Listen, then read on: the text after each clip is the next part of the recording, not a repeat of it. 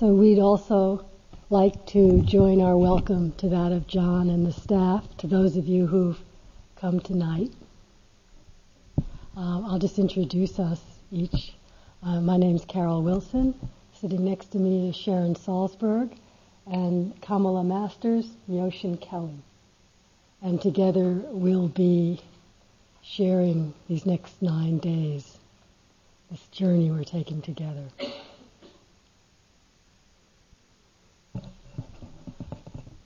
You know, it really is for us a privilege to be sitting here at the beginning of, for most of you, at the beginning of this period of retreat together. For some of you, the continuation, you know. I was, I was thinking today really about what uh, an amazing thing it is that so many of you are willing to take this time to leave your daily life, to leave your families, your friends, your loved ones, your jobs, your televisions, your pizzas, whatever it is that you think makes you happy, and come here in order, well, I'm sure you each have your own specific reasons, but that in this culture, such uh, inner journeying is not always completely respected and supported. And so to think that there are so many of us willing to spend this time together is really very inspiring to me, and humbling also. Hopefully, coming here from the powerful commitment not to run away from everything we hate, because we'll find out soon enough that that all came with us. But coming here really to take a journey of discovery and rediscovery to come back home again to our truest self, our deepest self. It never ceases to amaze me how this relatively simple practice of giving kind, loving attention to our experience, just our moment-to-moment experience, our thoughts, our emotions, our breath, our body, just being present for whatever arises. What a profound effect this has on how we understand ourselves, on how we understand life. That how it can really change how we live with ourselves. And thus, when we return from a retreat back into our daily life, it can really have a profound effect on how we live with others. So that by taking this conscious time to step out of the daily routine, we're really, um, we're committing a conscious act, you could say, that will allow us to live with ourselves and with society in much greater harmony, because we are living a little more closely aligned with what is really true about ourselves, what is really true about the world, you know, instead of in this state of, you know, I always feel like I'm trying to fit a square peg into a round hole somehow in daily life and wondering why it doesn't work. It's because we're not really seeing ourselves as we are. We're not really meeting the world as it is. We're always wishing it was a little bit different, or thinking that we're a little bit different. And this practice opens us to just being who we are, as we are, without a lot of elaboration, embellishment, you know. But to let ourselves be with ourselves as we are, not with resignation and disgust, but with real kindness, acceptance, and compassion, with a real love for the truth of who we are. Today, when I was thinking about speaking tonight, I remembered a book that I had read a couple of years ago about um, hermits in different cultures, in different historical traditions, and uh, I really enjoyed reading it because of being so deeply enmeshed in the retreat culture, and how through all cultures that there is, you know, recorded history, there is some strain of a hermit culture embedded within it, you know, more or less respected. And what we're doing here in our way, whether you're here for a little over two weeks, whether you're here for nine days, whether you're here for a year, whatever it is, we are in this culture partaking of that life of the hermit, you know, a deliberate, conscious withdrawal from all the entanglements and enjoyments of society, a deliberate withdrawal into solitude. I know this isn't total solitude, but a silence, an internal solitude, uh, a simplicity of lifestyle, a really giving up of your own uh, control of your meals, of your schedule, of your sleeping quarters, not just to avoid, you know, but to really set the conditions for deep inner discovery. And it's very um, inspiring. And using the conditions of the solitude, the silence, the simplicity, not not just for a breather, you know, okay, it's like not like a vacation in Bali, but that you might wish in a couple of days you were on vacation in Bali, but that'll pass. Uh, but as a way to really strengthen our understanding so that we can then re-emerge back into society from a deeper, more whole place.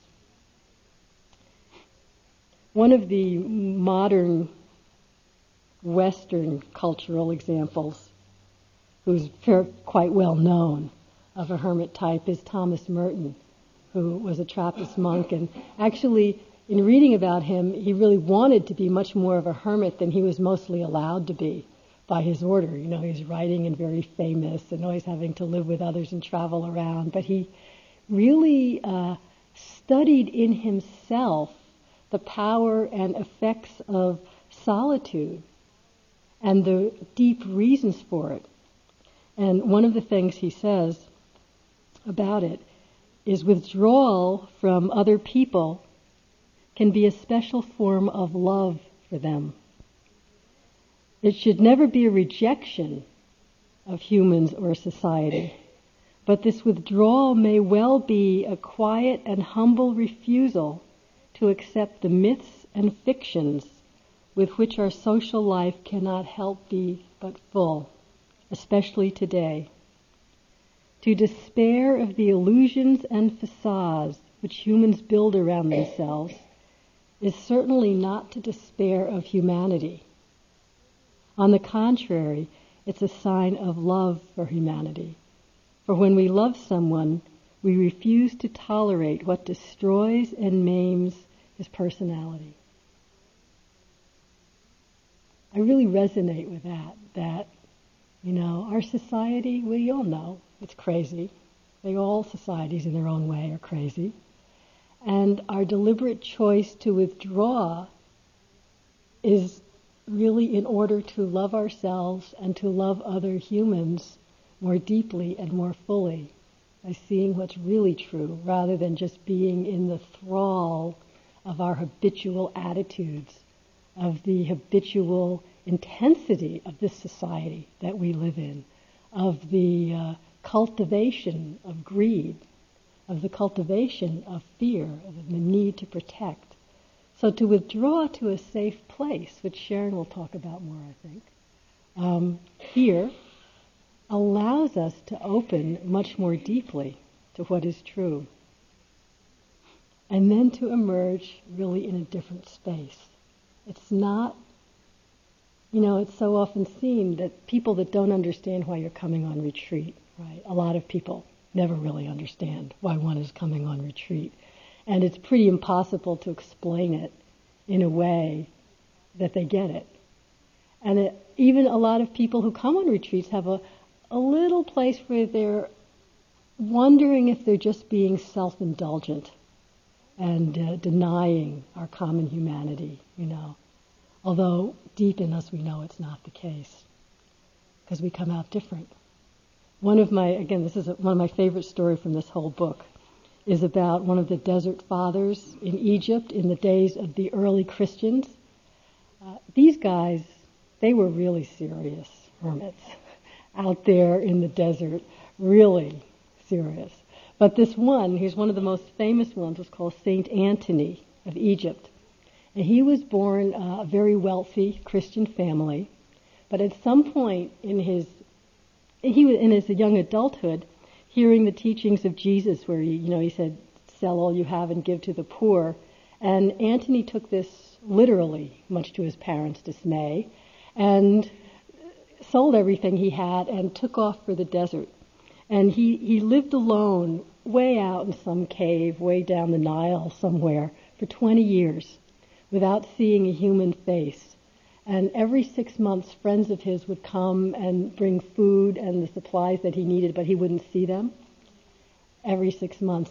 And sometimes they would hear these heart, heart-rending, horrible screams and yelling and all kinds of stuff going on behind the barrier in his cave. And finally, after twenty years, they couldn't stand it anymore. His friends, they broke down the door. And it says here they... Uh, they They expected to release a wasted and emaciated maniac. That's what they were expecting.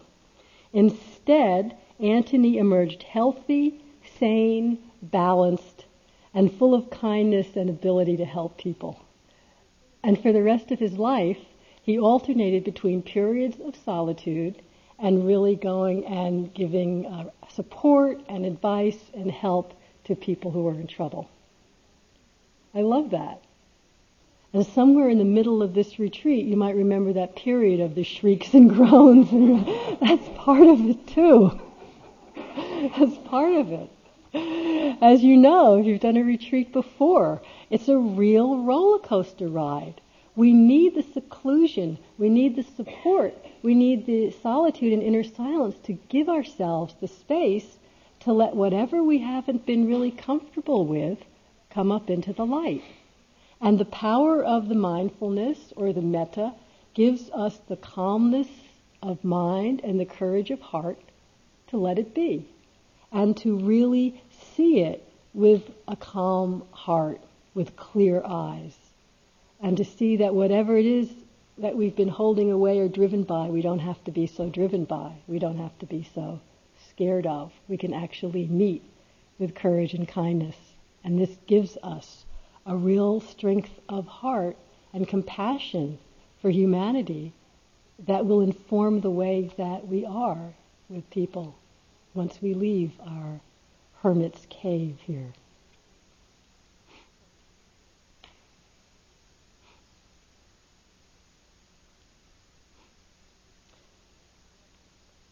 Thich Nhat Hanh often says, you know, that we think we're leaving society when we come on retreat, but we find out that really society comes with us, because we are society. There's no way that we are really isolating ourselves. What we find in our exploration of our own heart and mind and thoughts is our commonality with all humans.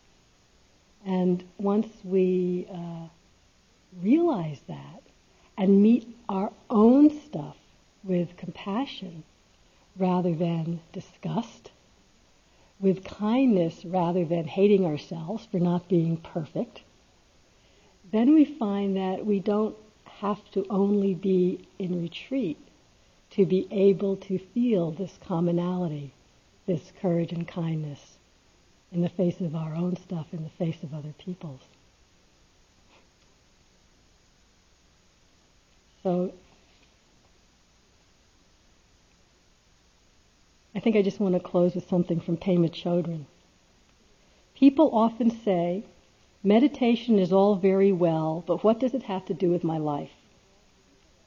What it has to do with your life is that perhaps through this simple practice of paying attention, giving loving kindness to your speech and your actions and the movements of your mind, you begin to realize that you're always standing in the middle of a sacred circle. And that's your whole life. It's not this room that's the sacred circle. I M S is not the sacred circle. Wherever you go for the rest of your life, you're always in the middle of the universe. And the sacred circle is always around you. Everyone who walks up to you has entered the sacred space. And it's not an accident. So thank you for coming here with your sacred space.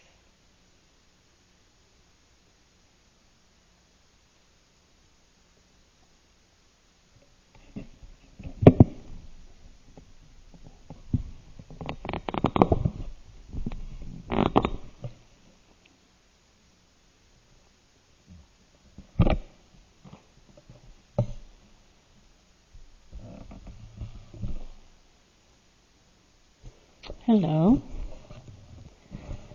Between the pizza and the television and the trip to Bali and the shrieks in the grounds, I wondered when I opened my eyes how many of you would still be here. It was great.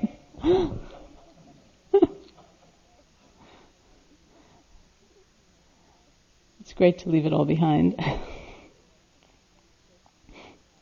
So I'd also like to welcome you. Um, and... We'll formally begin the retreat, as is traditional, by undertaking what are known as the three refuges and the five precepts. First, this is a quotation from a Tibetan text, which says, "Beneath the pauper's house there are inexhaustible treasures, but the pauper never realizes this, and the treasures never say, 'I am here.' Likewise, the treasure of our original nature, which is naturally pure, is trapped in ordinary mind, and beings suffer in poverty." This is uh, something Carol just alluded to, the sense of our having an original nature that is that is pure. And so, as she said, we come together to an experience like this as an act of discovery and reconnection, something that is already there. And though it may be hidden from us, it is something that once we we connect to, it's something that can support us tremendously through all the different kinds of experiences we have. The wonderful thing about a retreat, also as Carol was saying, uh, in a way is it's it's mirror-like reflection of real life with the ups and the downs and the changes and so many different kinds of experiences. It's not really a vacation from stuff, but it's a tremendous opportunity to radically transform our relationship to what arises in our experience, our bodies, our minds, and an ability to to connect to the world in a very different way. So this inner treasure, this original nature, is reflected in what is called in Buddhism the three jewels. That is the object of our taking refuge. We take refuge as an act of aligning our vision to what is possible, expanding our sense of what is possible, and linking our own potential to these external expressions of awakening, of freedom, of compassion. The first of the refuges is that of the Buddha himself. The Buddha, in this tradition of teaching, has always been described as being a human being. He was a human being who had some very profound questions about the nature of life. He more or less asked, "And what does it mean to be a human being? To be born into this human body, to be helpless as an infant, so vulnerable, subject to conditions, to grow up, to grow old, whether we like that or not, to die, whether we like that or not. And what does it mean to have a human mind which can careen from one feeling to the other, one view to another, so that we might wake up in the morning and be full of doubt, and then by mid-afternoon we're full of faith, and we're happy and sad and angry and joyful and constant movement, fluctuation. without it being subject to our whim or, or wish or dictum. You know, how successful is it to wake up and say, okay, I've suffered enough. I will never be afraid again, or I will never fall asleep in meditation again. Things don't seem to work that way. And yet the Buddha asked, is there a quality of happiness that we can experience as human beings that will not break, it will not shatter, as the conditions of the body and the mind change outside of our control? What is that peace or that happiness that isn't so fragile, that isn't so dependent, and how do we experience it? This was like his driving quest. And it said that what the Buddha discovered in terms of an answer or resolution to those questions, he discovered through the power of his own awareness. And so can we. That this is the capacity of the human mind to to learn, to understand, to grow, to be free. And so when we take refuge in the Buddha, it's really not just an act of paying respect to a historical figure of twenty-five hundred years ago. It's very much a reflection of what we ourselves are capable of as human beings. It's like a reminder. And taking refuge in the Buddha doesn't really have anything to do with adopting a set of beliefs or a dogma or calling oneself a Buddhist. One of my early teachers, a man named Menindra, was, was quite wonderful with one-liners. And one of his great comments to me, which changed a lot of things for me, was when he said, "The Buddha's enlightenment solved the Buddha's problem. Now you solve yours." And it was this fantastic moment because it actually felt like maybe it was the first time in my life somebody was looking at me with that kind of conviction. You can solve your problem. You can solve the problems that led you to want to come to India to begin with, to learn how to meditate. So we take refuge in the Buddha really as a reminder of that fact. We can solve our problem. Our question may not be exactly the same as the Buddha's, but it's something like that. And through the power of our own awareness, we too can come to some resolution, some answer. So that's the process of taking refuge in the Buddha. The second of the three jewels is the Dharma. The Dharma is sometimes is translated as the Buddha's teaching, the path. More, uh, in more depth, it means the nature of things, the laws of nature, the truth of things, things as they are. And another meaning it has is that which supports us, that which sustains us. To take refuge in the Dharma is to align ourselves with the truth of things so that we can come close to what our actual experience is, face to face. It's really, as Carol was saying, it's the extraordinary opportunity of this kind of supportive environment, that that's all we need to do. We don't have to pretend anything to ourselves or to somebody else. We use the truth of each moment's experience, whatever it is, to come closer to more funda- fundamental underlying truths, because that's where it's found. There's a saying in the Chinese tradition, if you want to understand the nature of water, look at the waves. So we look at the waves of all our different kinds of experiences, and there will be many different kinds, because each one of them speaks a certain truth. This is taking refuge in the Dharma, is being willing just to be with the truth of change, things as they are, see what we might discover. It also means that it's an unfolding process. We don't have to force it. We don't have to make it happen faster. We can bring ourselves close to the truth of each moment's experience and let the rest unfold. Let the laws of nature take care of the rest.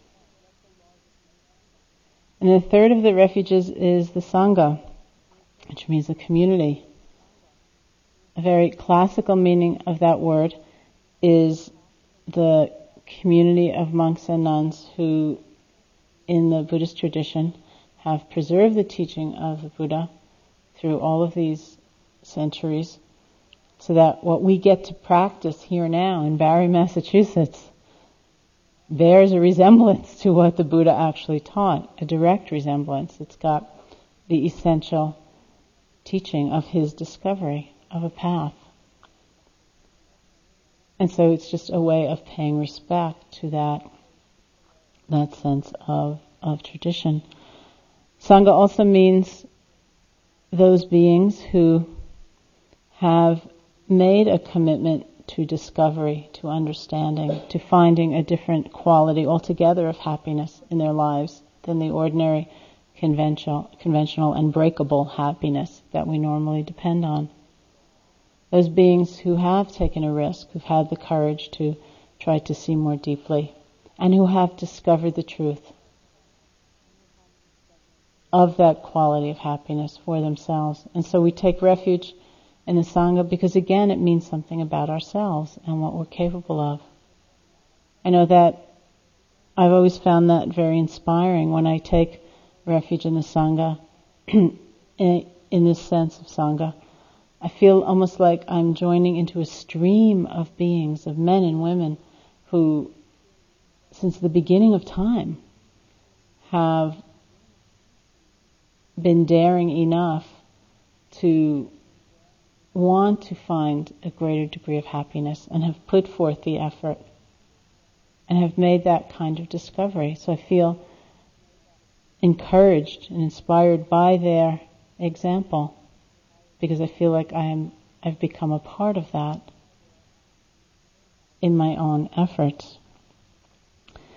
And Sangha also has a meaning of community, very much in the sense of we who have gathered here together have created a community, we've created a world together. And we support one another. It's like an act of solidarity. Sometimes it's easier to do together this kind of practice, even though we are very much practicing solitude and aloneness, and it's in the midst of a great amount of group support. So these are the three refuges that mark the beginning, the formal beginning of the retreat. So aligning ourselves with this vision and expanding our sense of what is possible. And then we take what are known as the five precepts, which are the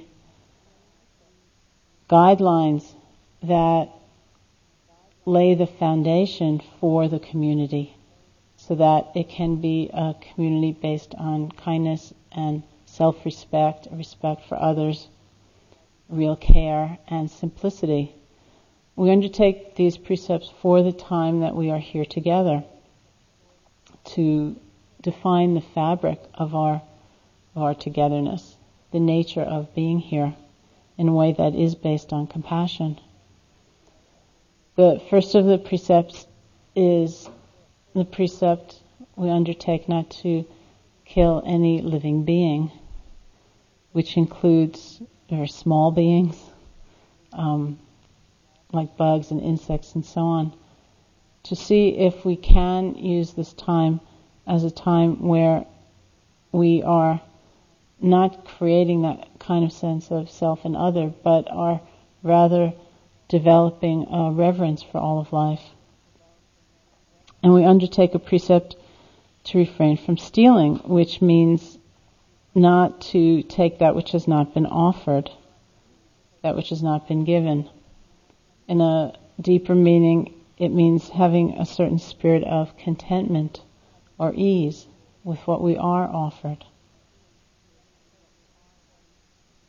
We undertake a precept to refrain from sexual activity, which in uh, normal life, outside of retreat life, is to refrain from sexual misconduct, which means not to use our sexual energy in a way that creates harm or suffering for ourselves or for others. And here that's extended to mean uh, no sexual activity, but rather to use all of our energy in this kind of exploration, we undertake a precept to refrain from lying, which here again is extended to a precept of maintaining silence. There are many times when either you'll be meeting in groups with us or individually with us where we are speaking, or there might be sometimes when you need to speak to the staff for some reason. But really in terms of conversation amongst yourselves, and that includes excessive notes and things like that, we really ask you to try to use this time to make a friend of silence. I was saying at the beginning of the last retreat, because I had a friend sit the last retreat and the Metta retreat that we just finished today, and she had never done anything remotely like this before, like even close to this. This was very strange for her. Um, and she came the night before because she, she came from California, and uh, that was how her flights went. And, and so I saw her the night before the retreat started, and every time the word silence came up, it's like her eyes got really, really, really big. And uh, it was clear that it was very alarming, the thought. It was also clear, it became clear that people in her life, like people at work, were astonished at the thought that she wouldn't speak for a week, and somewhat contemptuous of the possibility that she wouldn't speak for a week. And so, of course, I just saw her today when the retreat ended, and and she said how much she was going to miss the silence, how much she was going to miss the quiet, that the very thing she was most apprehensive about turned out, as is so common, to be just about the most beautiful part of the retreat. As I said, when I opened that retreat,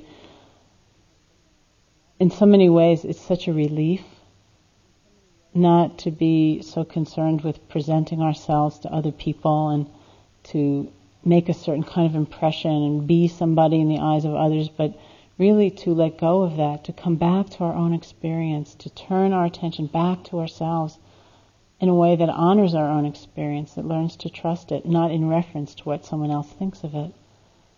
And so it's a beautiful thing to really come back to ourselves and to make a friend of silence. And then we take a precept, the last of the precepts, to refrain from taking intoxicants that cloud the mind or cause heedlessness.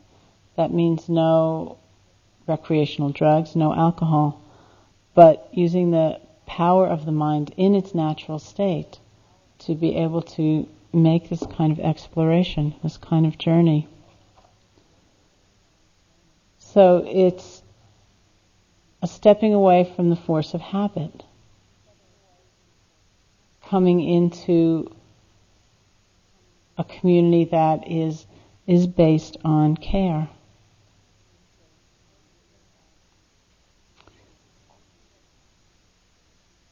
Both the refuges and the precepts are about becoming more aware and more compassionate. Understanding our our minds, our intentions, our limitations in a clearer and kinder light all of the time. It's so unusual to be able to come into this kind of situation. It's really, it's pretty amazing when you think about it. Many of you know that uh, this Valentine's Day will mark our twenty-fifth anniversary of when we first moved into this building. And so I got up here tonight and I thought, how many people have come through here in twenty-five years? And how many people have served here on staff? I think, what an amazing thing. You know, that that so many people will have wanted to join in this incredible adventure. And so here we are. Just want to read this quotation from the Taoist philosopher Chuang Tzu. He told this story. He said, "There was a person so displeased by the sight of their own shadow, and so displeased with their own footsteps, but they determined to get rid of both. The method they hit upon was to run away from them, so they got up and ran. But every time they put their foot down, there was another step, while the shadow kept up with them without the slightest difficulty. They attributed their failure to the fact that they were not running fast enough, so they ran faster and faster without stopping, till they finally dropped dead. They failed to realize that if they merely stepped into the shade, the shadow would vanish. If they sat down and stayed still, there would be no more footsteps.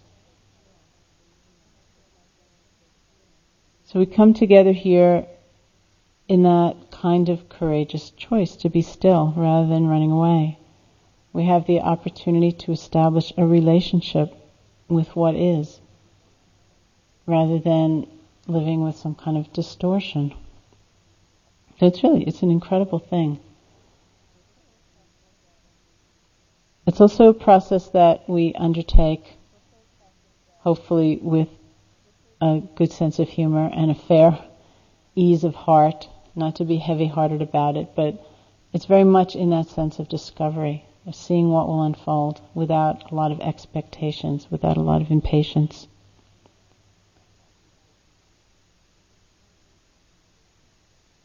So why don't you, if you wish, just stretch for a moment, and then we'll do the refuges and the precepts, and we'll do a short meditation so that you can get some rest.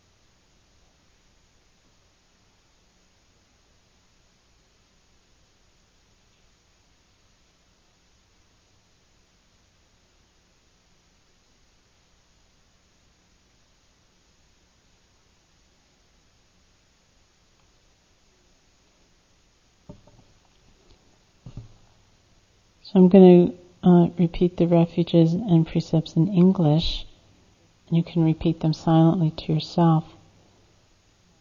The refuges are traditionally done three times, and the precepts once.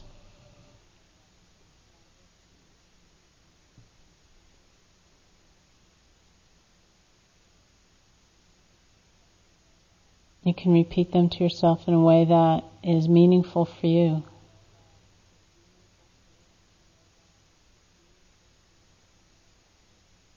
Recognizing the spirit with which we we undertake these.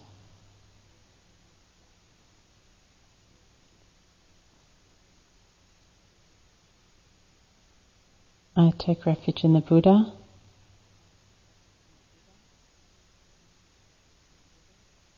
I take refuge in the Dharma.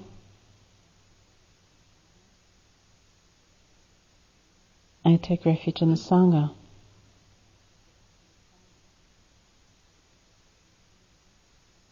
I take refuge in the Buddha.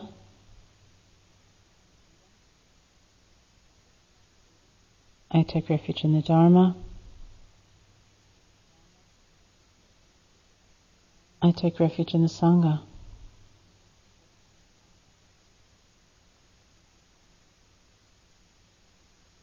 I take refuge in the Buddha. I take refuge in the Dharma.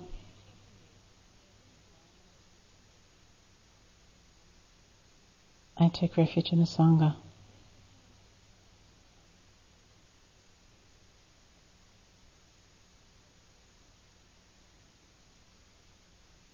I undertake the precept to refrain from killing any living being.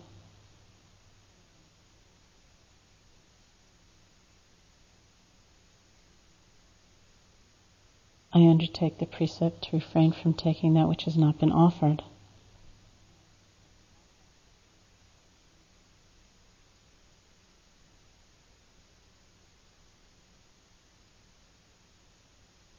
I undertake the precept to refrain from sexual activity.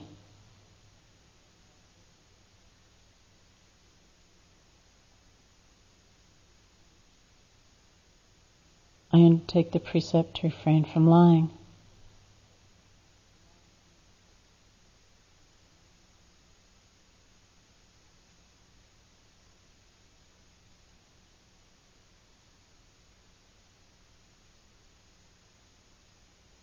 I undertake the precept to refrain from taking intoxicants.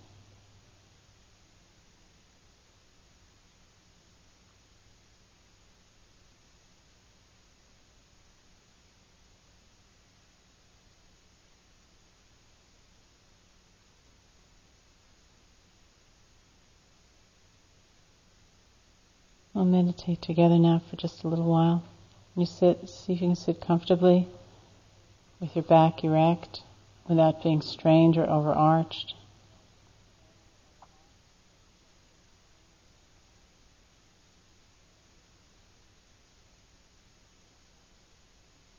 And you can close your eyes, unless you're accustomed to meditating with your eyes open, or unless you're very sleepy, in which case it's a good idea to open your eyes. You can begin just by listening to sound. You can listen to the sound of my voice, other sounds in the room, internal sounds,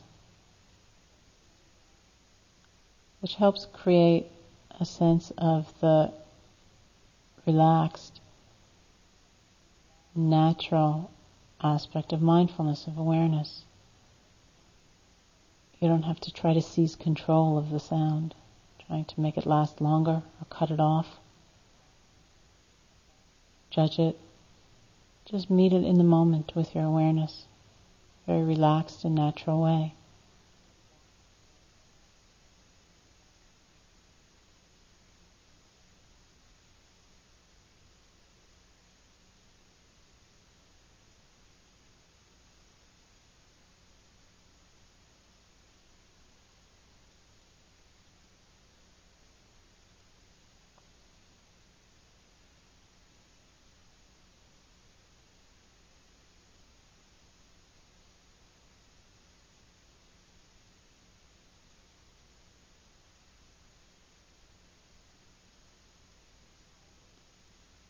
And feel your body sitting, that same relaxed and natural awareness, whatever sensations you experience.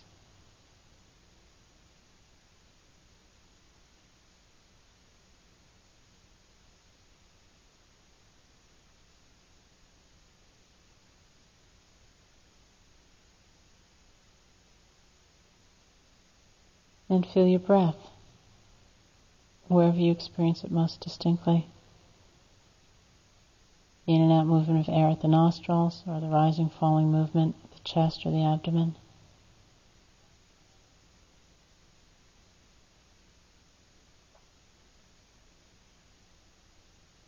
Let your attention rest in the sensations that you experience, without trying to control them or change them, one breath at a time.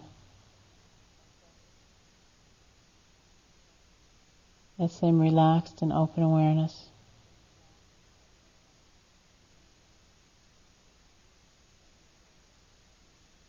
Letting the breath be however it is, letting it change.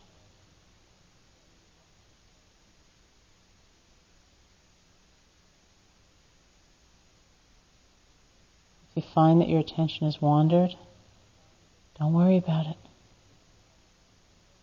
As soon as you realize you've gone to the past, you've gone to the future, you've gone to judgment, you've gone to wherever, see if in that moment of recognition you can gently let go, shepherd your attention back, come back in touch with the feeling of the breath. If you have to do that again and again and again, that's fine.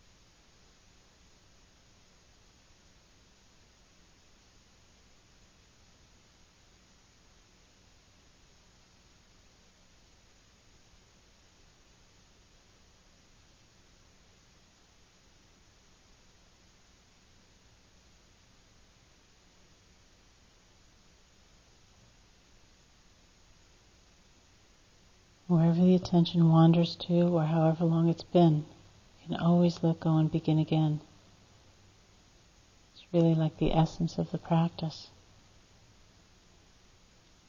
In that moment, with compassion for yourself, with forgiveness, without judgment, without rancor, see if you can let go. Shepherd your attention back to feel the breath.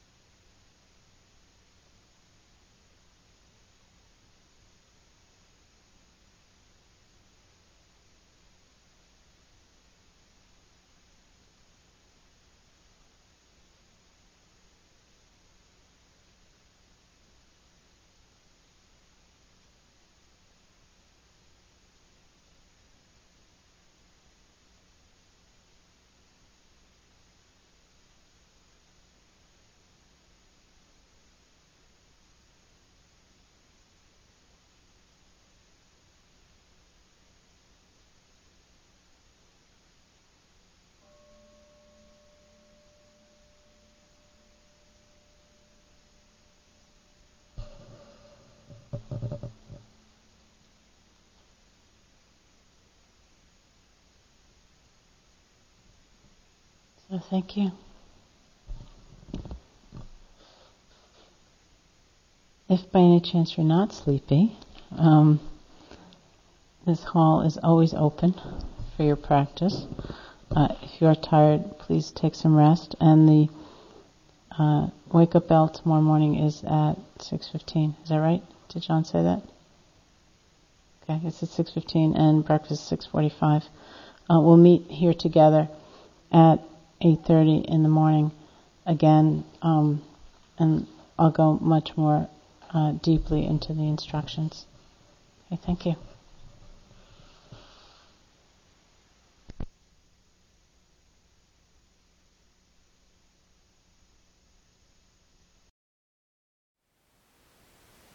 Thank you for listening. To learn how you can support the teachers and Dharma Seed, please visit dharmaseed dot org slash donate.